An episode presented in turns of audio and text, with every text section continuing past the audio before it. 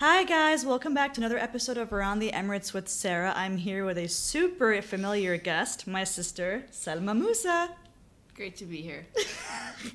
So, I wanted my sister to be on the show today to talk about her experience, um, especially in academia, and to share a little bit about her research, especially. So, Salma, tell me your background. I grew up in uh, Canada, in the UAE, um, and Saudi Arabia. I did my university, my undergrad at Georgetown in Qatar, and then I did my PhD at Stanford in political science. And I'm now an assistant professor of political science at Yale. Okay, so I'm hearing political science a lot. What got you into that? I guess it's a way to make sense of different social dynamics in the world. And instead of just kind of living in the world and taking things for granted, it's a way to actually investigate why things happen and what effects certain policies can have. And the goal for me is to try to actually improve communities that I'm part of. Okay, so it's not just for the research element of it, it's understanding why things have happened and how you can then use that to make a difference in your society, right? That's my take on it. Some Okay. people like science for the sake of science or knowledge for the sake of knowledge to just Right. know why things happen or to understand the world is the goal. But I like to try to take it one step further and use that information to actually do something.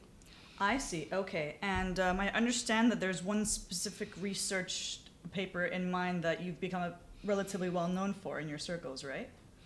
I think you're, are you talking about the Muhammad Salah paper? Yeah. yeah. Yeah, uh, that's that's a really fun project. So that's an example of kind of wanting to um, understand something at a, in a more systematic way that you just see happening in the world. And so we saw, oh, Muhammad Salah, this Liverpool player, he's obviously an amazing player and really popular, but has he had this broader effect on people's attitudes toward Muslims? Um, so that was the question for us. And so, can we use some some tools and and data to systematically answer these kinds of questions instead of just wondering about it? Okay, and what were the results? Uh, so we found that uh, looking at hate crimes and hate speech, that exposure to Salah, which we measure as either living in the county of Merseyside or being a Liverpool fan, as opposed to living in other counties or being a fan of other top five clubs, um, that when we look at trends kind of before and after and compare across different groups, that that exposure reduced hate speech and hate crimes um, Really? Relative to what we would have expected based on trends among similar groups, so other fans or other counties. Wow, that's incredible. And like, how long did that whole process take? We started that project in 2018, and the paper was published a couple of months ago. well, there you so go. that's the academic process for you. That's the publishing process. But I also understand that you had to travel like internationally, right? To to to- was like what kind of what elements were taken into consideration when when putting this together? I didn't have to travel internationally. No travel. No. but you had to work with international teams or anything. No, actually, we were all myself and my co-authors were based at Stanford at the time, Okay. so that was easy. Um, now we're all scattered, but uh, the data that we got, we actually used the Freedom of Information Act or FOIA um, in the UK to request that data directly from police departments. So we didn't need to go anywhere for that. And then for the hate speech data, we scraped millions of tweets so that you can do from your computer. Wow. Okay, so what would you say was your biggest challenge in this process?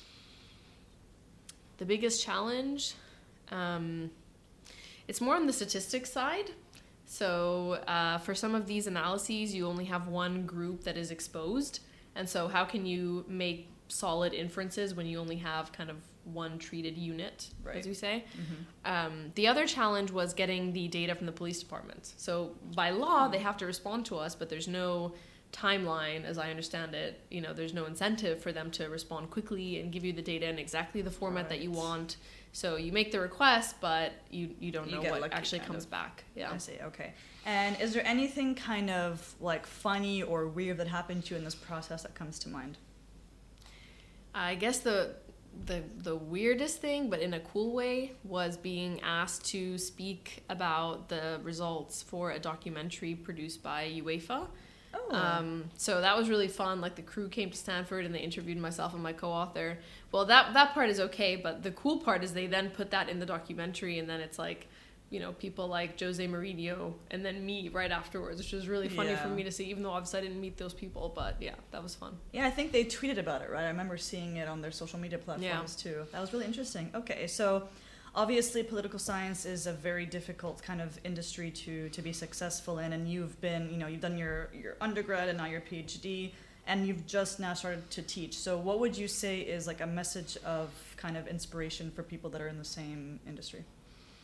Well, I don't know if it's I don't know if it's inspiring, but if you have a real passion for understanding why things are the way they are, and you're interested in working with data for storytelling, um, then political science is a good field to be in. Mm-hmm. Uh, academia, I don't know if I would recommend it. It's a very weird field, and Not it takes a, anymore. a lot of sacrifice, yeah, to get there.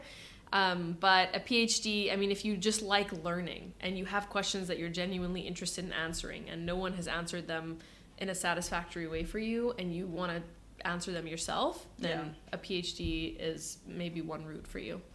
Okay. Well, I really appreciate you taking the time to be on my show. Um, I definitely think that we learned a lot, especially like the way that you broke down political science. I didn't, I never thought of it that way of like collecting data to tell a story. So I think that's really cool. I also hope that Mohammed Salah one day recognizes your contributions to Egypt. Yes, I hope so too.